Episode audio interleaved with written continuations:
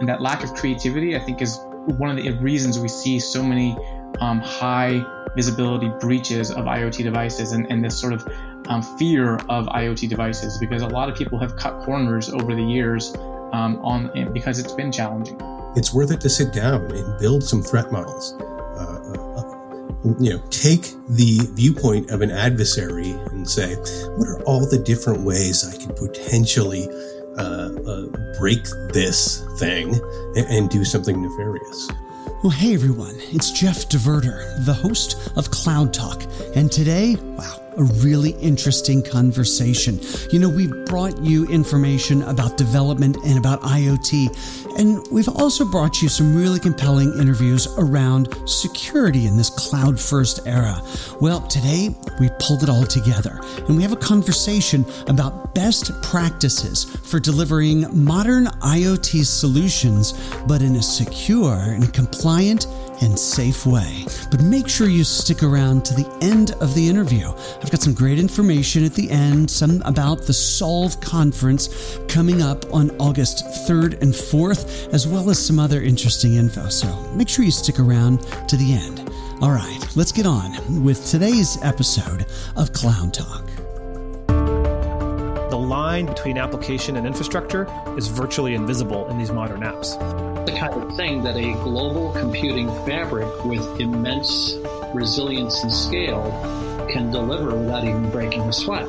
That's really what the promise of the cloud's always been.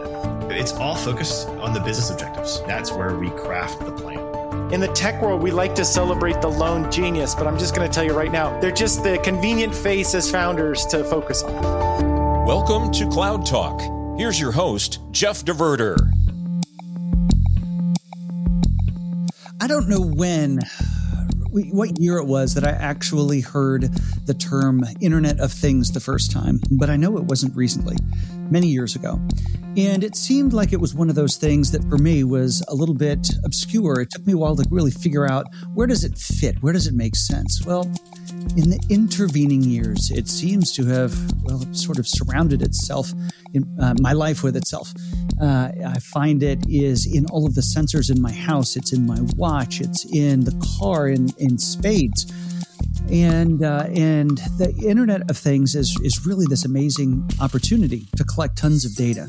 I'm joined by a, couple of folks here today. And the first I want to introduce you to is Amir Kashani. Now, Amir works for Rackspace Technology. He came to Rackspace through the acquisition of a company called Onica.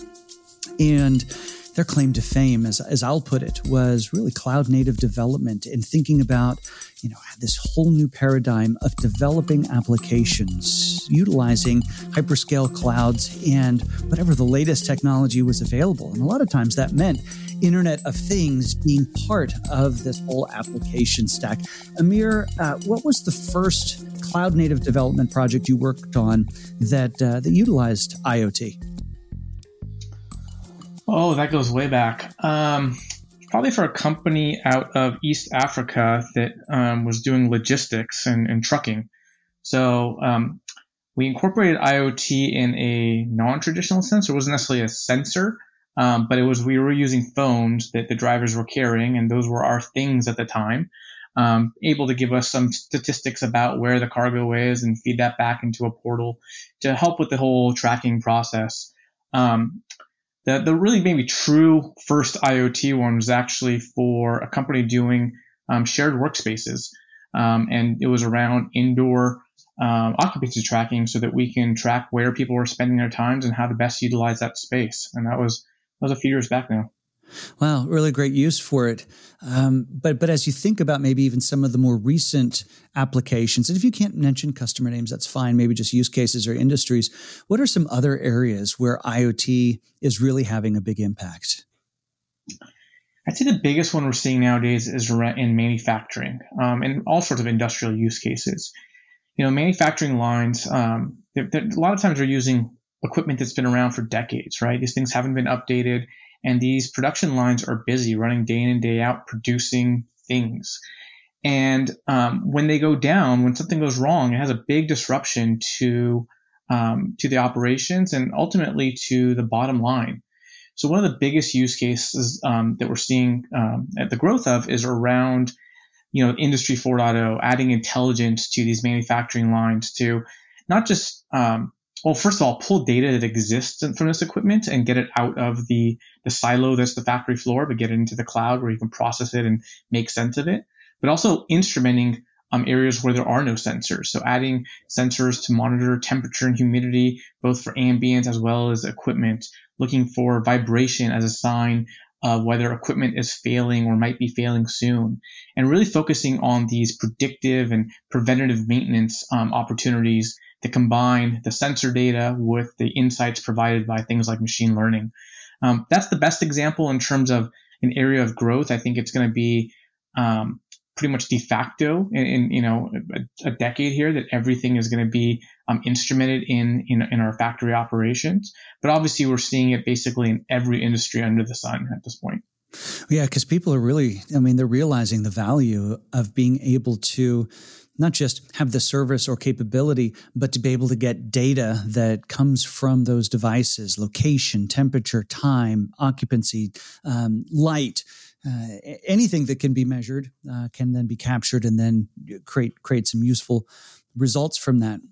But let's draw the line now. Let's draw the line from that that device and put on your architect hat and let's talk about all of the components. If you're going to build out a cloud-based solution inside a manufacturing plant and just to use the example you mentioned before, you know, what all is involved here starting at those at the sensor. Yeah, so the sensor, you know, these come in various form factors. Some off the shelf, some you you build you know, on your own into custom enclosures. Um, they have to gather the data from the equipment, which is oddly the easy part, and then from there it gets a little tricky. You have to communicate it to some sort of um, local gateway type device that's going to aggregate the sensor data from um, you know dozens or hundreds of sensors you may have, um, and then process that and send it to the cloud. So it goes from the sensor to the gateway and then using some sort of internet connection, send it up into your cloud provider of choice. From there, you're dealing with um, you know authentication of the devices, um, sanity check of the data coming through, make sure it hasn't been tampered with.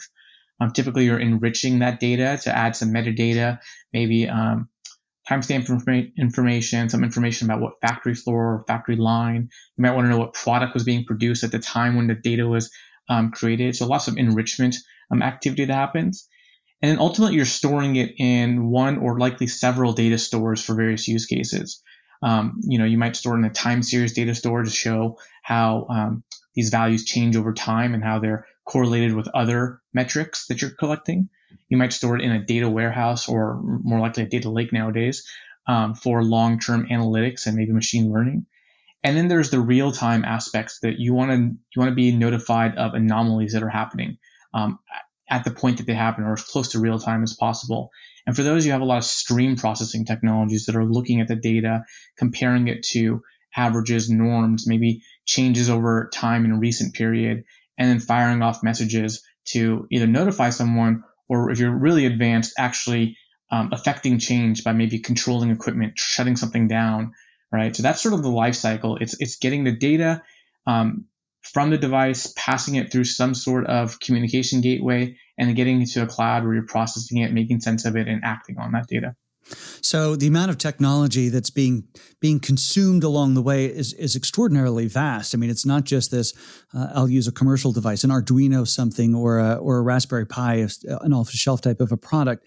Uh, but it's but if, when we think about authentication we think about the transport uh, getting back to the cloud provider of choice all the authentication processing enriching data storage uh, analytics uh, and ultimately maybe even um, some some advanced machine learning and artificial intelligence to create insights and predictive measures around that and I think it's a great time also in the conversation to bring uh, to bring Gary into it. Now, I want to introduce you guys. You've heard him before on the podcast to Gary Alterson.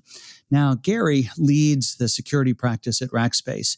And as we're recording this, normally we've got some video, but we don't today. And it's just audio. But I can almost feel Gary cringing as he hears all of this technology at play strung together and the security challenges that exist around it. Gary, I'm just going to I'm just going to open the floor. Respond to what you're hearing. Yeah, so I don't know that cringing is the right word, um, but certainly as organizations look to consume and get the benefits from IoT, they certainly need to take security into account um, in, in two ways.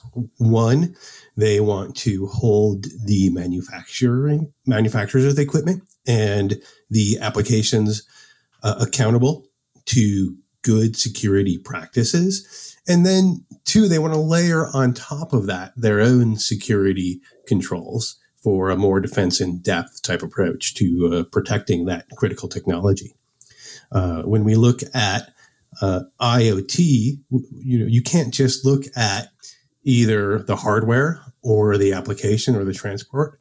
It, it really is an end to end chip to cloud uh, solution that you need to protect. And any step in that value chain is a step where you could potentially um, have an exposure that allows someone to take advantage uh, of, of, a security vulnerability and ultimately break that value chain in some way or Got do it. some All mischief. Right. So so let's let's break it down a little bit and we'll start on what I'll call the easy. And the only reason that I call it easy is is is we've had a little more time to deal with it.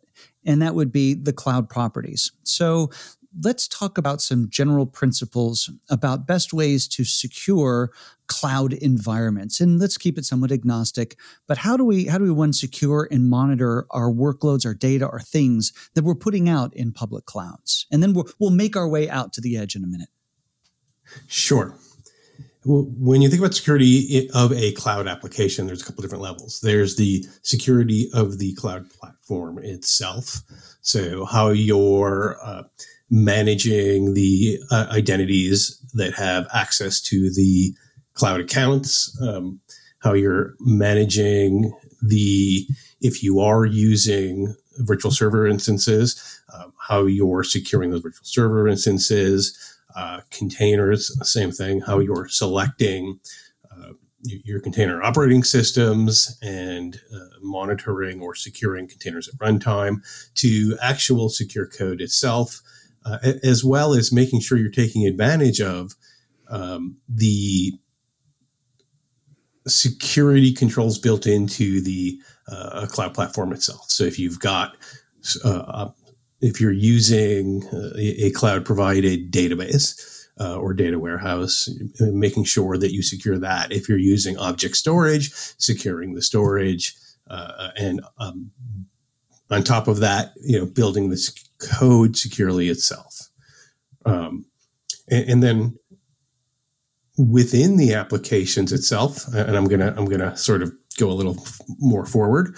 Um, you want to ensure um, not only that the applications are secure, but that the communication paths and how your applications communicate with the devices on the edge or uh, on somebody's network uh, is also secure. Okay, that makes perfect sense. So starting at the the micro, let's you know get into the code, make sure the right things are done there from a security point of view, even in that code deployment process. But then all the way up to making use of everything the cloud provider uh, gives you natively, uh, including mm-hmm. you know two factor authentication, all the good stuff, and all the monitoring, and even the control surfaces to be able to pay attention to all of that. Yes, and, um, and identity management is going to be critical for that, especially when you start thinking through how you're going to communicate with uh, potential devices. Um, you know, one of the big problems we see, especially in IoT applications, is how essentially identity is treated um, you know what looks like a device? Can you impersonate a device? Um, mm. do you how do you validate a, device as being uh, something that has the authorization to talk to the application? Yeah. Um, you know uh, uh, how you manage if you're using secrets and we don't necessarily recommend you do um, if you're using secrets or certificates how you might manage those. Um, and you know where you need to rotate uh, uh, rotate um, secrets or revoke certificates, um, place new certificates in devices. These are all the things that you have to uh, think about as well as validate as you build out that application. It's not just pure web application at this point. Remember, there's endpoints that this application is going to be talking to as well, and that That's has to right. be engineered into the application design. Yeah, those those and those endpoints measuring potentially in the, the thousands or tens of thousands or, or even greater. So Amir, how do you and the team as as you've worked on on these sorts of projects before, how do you integrate these thoughts around security uh, into even the beginning architectural thoughts and then through the whole, you know, application development process? Yeah, I mean, the first and foremost, it has to be considered up front. Um, security cannot be an after, afterthought when you're talking about IoT devices because it's it's hard to retrofit in um, if you don't do it from the start. So the first aspect of it that Gary, I'm going to pick up on what Gary was saying, is that authentication. Um, you have to be able to authenticate devices, and you have to be able to identify individual devices. So, you know, shared secrets are a thing that's easy to do, um, but I think it gives a false sense of security. Mm. If a shared secret gets out, then anyone can impersonate a device, um, and you won't be able to disable that because everyone's using that key. So, first and foremost, we make sure that we have a, a way to get secure, um, unique identification and, uh, and credentials to each device, which has some challenges that we can touch on, on later. Um, and that gives us the ability to be able to both track the devices and their communication, but disable one if something goes wrong, right? If some a device is compromised, we can disable that.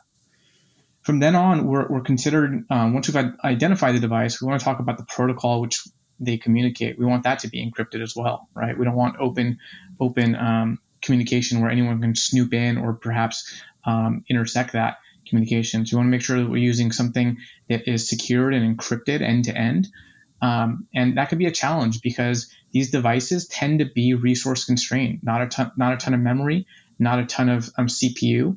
So sometimes the traditional encryption methods that you know that are tried and true for applications or mobile phones or, or just the cloud in general don't work as is, and you have to get a little bit creative. And and and, and that lack of creativity, I think, is one of the reasons we see so many um, high visibility breaches of IoT devices and, and this sort of um, fear of IoT devices because a lot of people have cut corners over the years um, on because it's been challenging. Yeah, and I think one of the the most you know one of the more famous examples of that was the fish tank in a casino in Las Vegas that that you know it had a temperature sensor that was open to the world, and uh, you know yada yada yada as they say in Seinfeld, there was a breach. Yeah, that's right, and we see that everywhere. Um, you know, it's residential pool equipment. I'm not going to name any names here, but um, I know of at least two manufacturers where the um, the controller that comes with the system to be able to control the thermostat and the temperature and the spa mode of your of your pool is wide open to the world. And you know this this may seem like a low risk activity um, because it's just one pool, one home, but if it's your pool and someone's on your network and potentially running up your gas bill or taking advantage of that device to maybe get into your home network, you know, it, that can become a big problem. So it, it's, it's, it's, it's, it's a little bit scary, but it's not that hard to fix if you consider it from the start, which is why I say you have to start from the beginning. Right.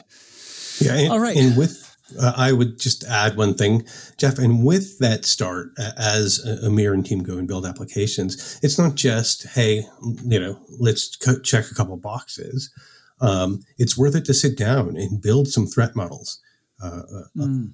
You know, take the viewpoint of an adversary and say, what are all the different ways I could potentially uh, uh, break this thing and, and, do something nefarious? Whether it's um, you know, just use it uh, like the thermometer case, where all I'm going to do is is break it and use it as a way to pivot into the rest of the network. To um, a, a, case I'm aware of where a, a manufacturer of things, essentially, I, I, I, want to keep it pretty vague. Um, yeah. um, things that everybody use every day. Um, they, you know, um, what if I impersonated the application? for that thing.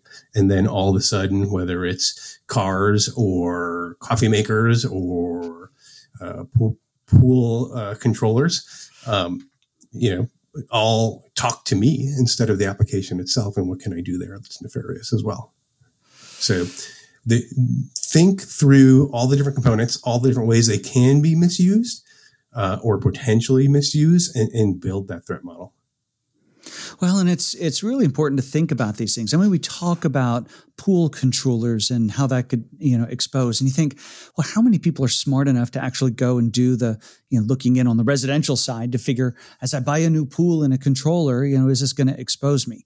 But what we really want to focus on today is as um, as as businesses who are creating new new services and capabilities security can can play a two-edged sword it can be a thing that damages your reputation or it can be a thing that actually sharpens it being known for an organization that has thought through these things and creates secure uh, products so with that in mind, let's let's start to traverse ourselves out more towards the the edge of the environment. So Gary, maybe back to you. Let's think about security as we head back out. What are things we need to think about? You used a phrase earlier on of chip to cloud. Well, let's let's head out to the chip. What do we need to think about out there on the security side? Yes. So uh, on the device itself, um, there's a couple things to think about. You know, first is uh, the the actual software that runs on the device, the, the firmware. Um, you know, all, all the things that Amir spoke about in terms of being able to manage identity, um, encrypt or encrypt communication, be able to communicate securely, um, you know, be able to be uh, um, protected against somebody doing something malicious on the hardware itself. A lot of cases, uh, a hardware device has uh, uh a um, uh, layman's layman's terms, essentially a, a, testing interface, right, that you can use to communicate directly with the firmware on the hardware through the through the motherboard.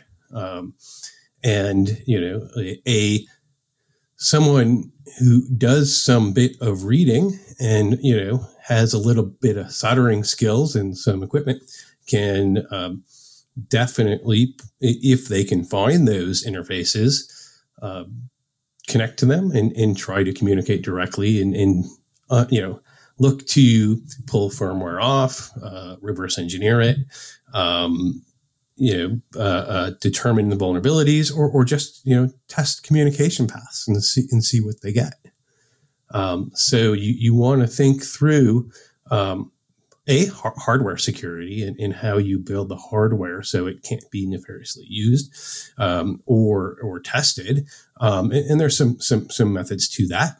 Uh, and, and, then you want to build your firmware in such a way um, that a it has protections, it can do the things that it needs to do, and that it's actually updatable, right? Um, and have a method for updating it as well. Because what we see is in many cases, organizations don't have the ability to actually go update those IoT devices. So if a vulnerability is found, um, you know, you, you some organizations will just sort of you know, hunker down, ignore it doesn't exist, right?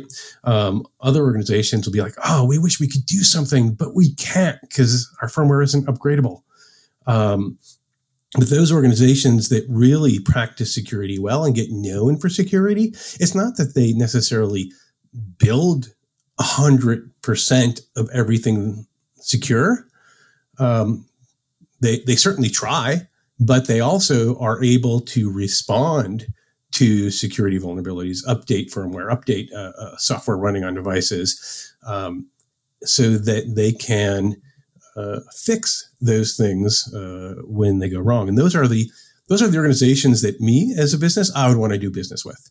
Um, right. You know, the ones that, that have some security practices um, can can build securely, but also recognize that things are going to go wrong and accept you know someone ha- telling you, hey, there's a vulnerability and then going out and fixing it. So, so Amir, back to you. As you start into a project with with a company, how do you lead a company through all of the things Gary is talking about to help them ensure that they understand implications of long term management of an IoT based solution? Yeah, I mean, one of the things that we really stress is, and you touched on this earlier, Jeff, is that we're not talking about onesie, twosie, dozens of devices. We're talking about tens of thousands typically. So having the processes in place that are automated and robust and mature to deal with you know a fleet that large is really going to drive a lot of decisions and and, Gary did a really good job of explaining the the, the capability around um, updating devices and we really advocate the over the air update be, be able to update all of your devices remotely and securely and reliably is sort of you know baseline requirement for putting a device out in the world even even in small scale so you know, in everything we do and everything in all the conversations we have with customers, we really stress the importance of being able to access reliably and securely access and update these devices. Now, that might seem um, counterintuitive. Do I want to be able to update these things remotely? Can't someone exploit that? And that kind of goes back to what we were talking about earlier around the communication security. If you've secured the communication between your device and your cloud, you can identify you can um, correctly and reliably authenticate both ends. So the device authenticates the server and the server authenticates the device. Then you have a really secure channel that gives you the ability to update and access these devices without you know letting any third party malicious folks in. So that's one of the key things that really we really stress.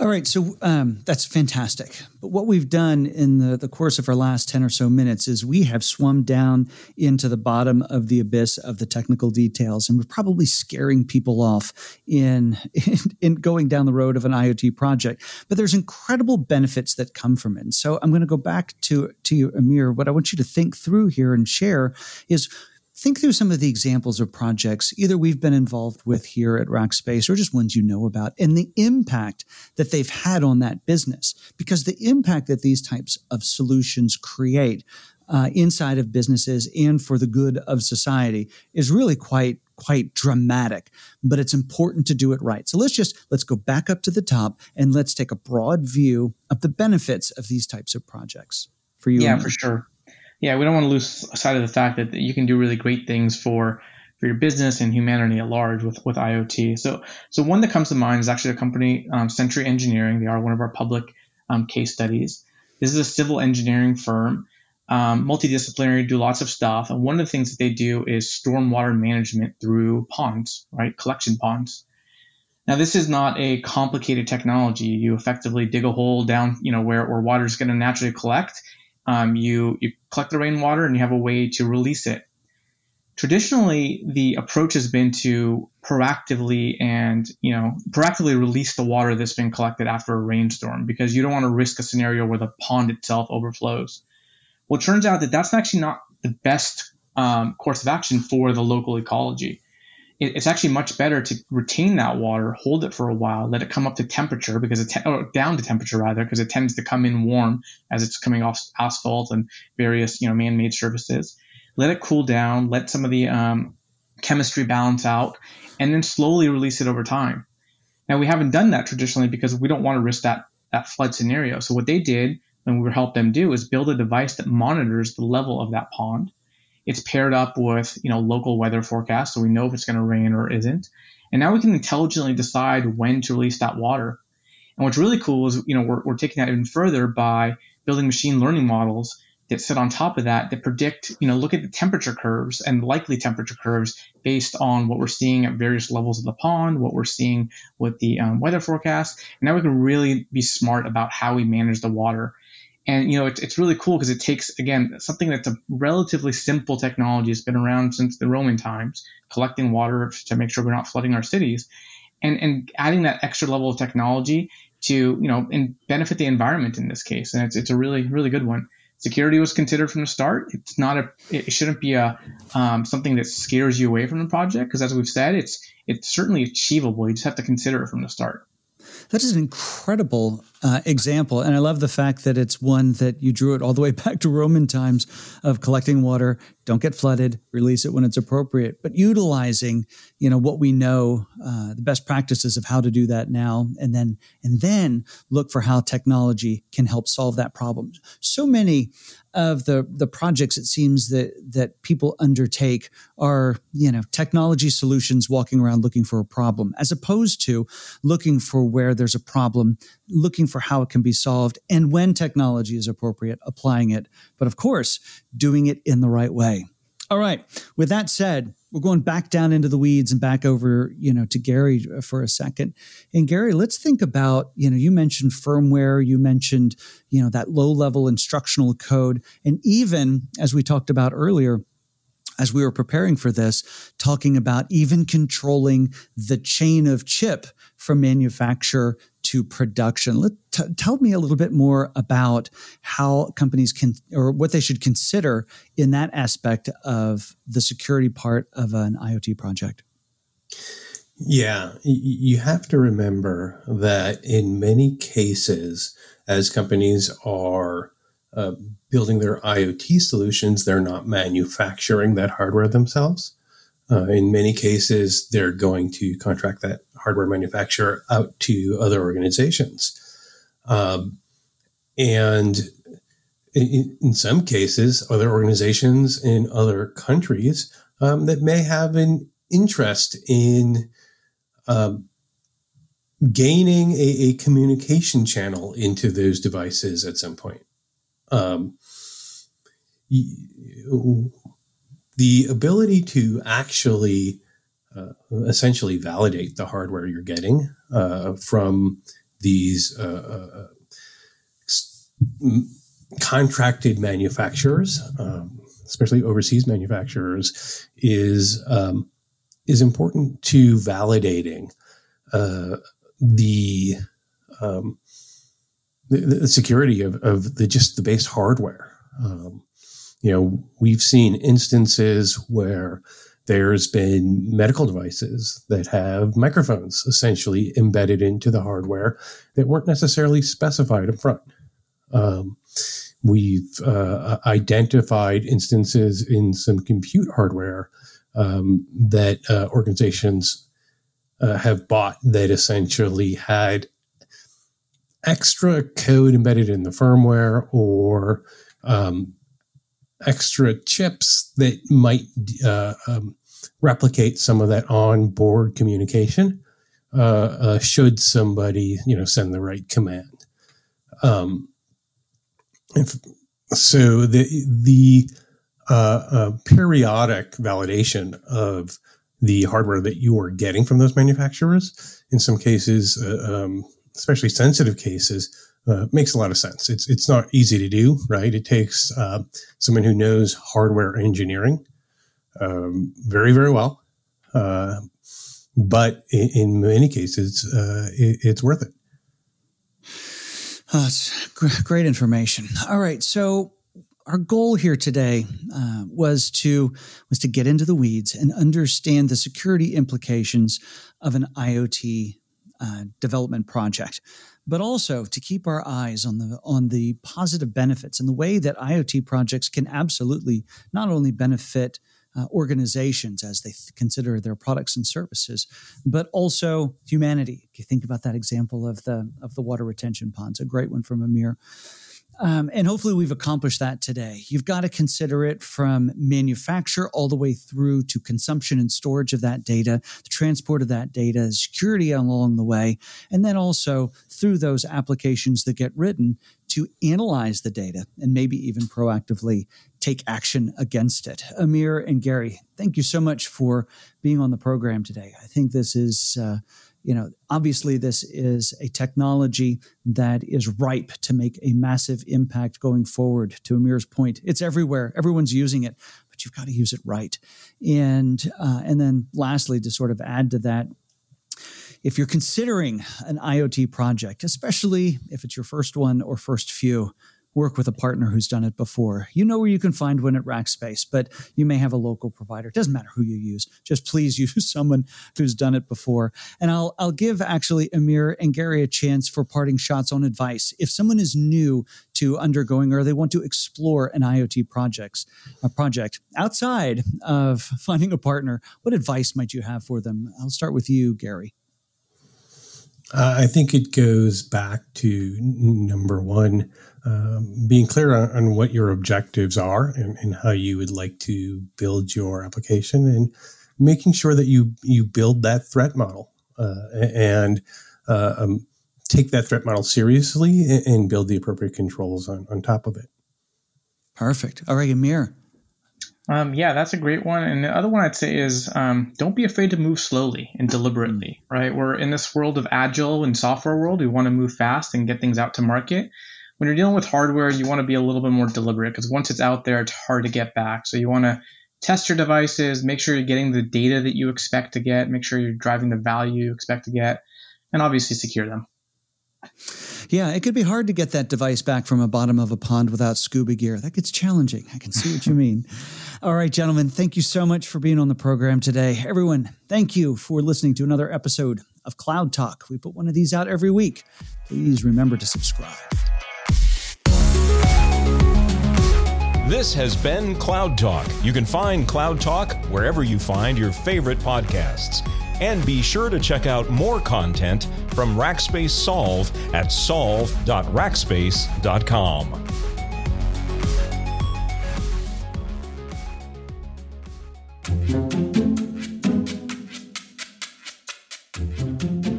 I really appreciated having both the security conversation at the same time as we're talking about end to end IoT solutions. And isn't that the way that we should approach security? Having that conversation in line with everything that we're doing with technology. Well, it's just that kind of encouragement and just that kind of content that you're going to be able to get at the Solve conference coming on August 3rd and 4th. This is Rackspace Solve's free technology conference. Again, August 3rd and 4th. The 3rd is a pre conference day with lots of great education. And the 4th, well, that's the main conference day. We have external speakers from folks like Bernard Marr, as well as Guy Kawasaki and a few others, as well as some amazing conversations that take place between, well, some of us rackers and our partners and even customers. It's great content for three tracks of people the CXO suite, as well as the technology folks, as well as those just out inside of the business using technology. Everyone can learn something from the Rackspace Solve Conference coming on August 3rd and 4th. Just head over to rackspace.com slash solve slash conference to sign up. All right, huge thanks, as always, to Dell Technologies, a sponsor here at the Solve program here at Rackspace and of this podcast. Also, if you're enjoying this content, well, if you haven't already subscribed, I'd love for you to do that and maybe even tell a friend about Cloud Talk and what you're learning over here.